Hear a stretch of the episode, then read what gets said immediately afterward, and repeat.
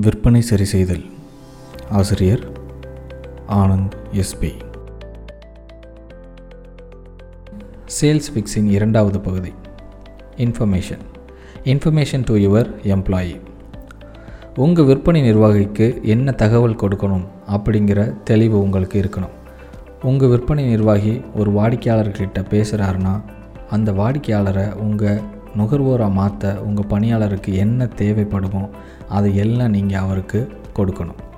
அப்படி கொடுத்தீங்கன்னா அவர் வெற்றிகரமாக இந்த விற்பனையை முடிக்க உதவியாக இருக்கும். நீங்கள் என்னென்ன பொருள் விற்கிறீங்க என்ன சேவை கொடுக்குறீங்க உங்களோட டார்கெட் கஸ்டமர் யார் உங்களோட கேடிஎம் யார் இது போன்ற விவரங்களை தெளிவாக உங்களுடைய சேல்ஸ் எக்ஸிக்யூட்டிவ்க்கு சொல்லிக் கொடுங்க. நான் ஏற்கனவே சொன்ன மாதிரி உங்கள் விற்பனை நிர்வாகிக்கு மூன்று மாதத்துக்கு ஒரு முறை பயிற்சி கொடுங்க. அது மூலமாக உங்களோட விற்பனையை அஞ்சு மடங்கு வரை அதிகரிக்க முடியும். உங்கள் நிறுவனத்திற்குன்னு ஒரு தனி பயிற்சியாளரை வச்சுக்கோங்க. அது ரொம்ப நல்லது. அந்த பயிற்சியாளர் உங்கள் நிறுவனத்துக்காக யோசித்து நல்ல யுத்திகள் கொடுப்பார். அது உங்கள் விற்பனை அதிகரிக்க உதவும்.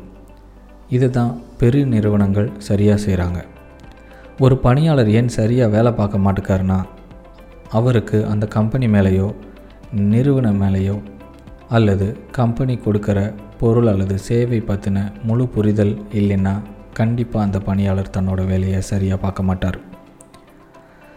அதனால தான் சில பணியாளர்கள் தங்களோட வேலையில் முழு ஈடுபாட்டோடு இருக்கிறதில்ல.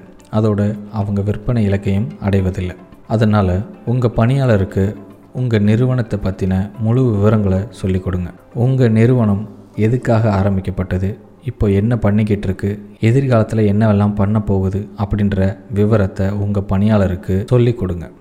இந்த விவரம் தெரிஞ்சால் மட்டும்தான் வேகமாகவும் விவேகமாகவும் வேலை பார்ப்பாங்க.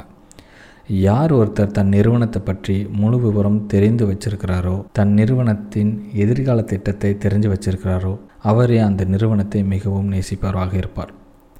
ஒரு நிறுவனத்தை யாரால் நேசிக்க முடிகிறதோ நம்ப முடிகிறதோ அவரே அதிக விற்பனை செய்யும் நபராக இருப்பார். எப்போதும் நிறுவனத்தை விட்டு கொடுக்க மாட்டார்.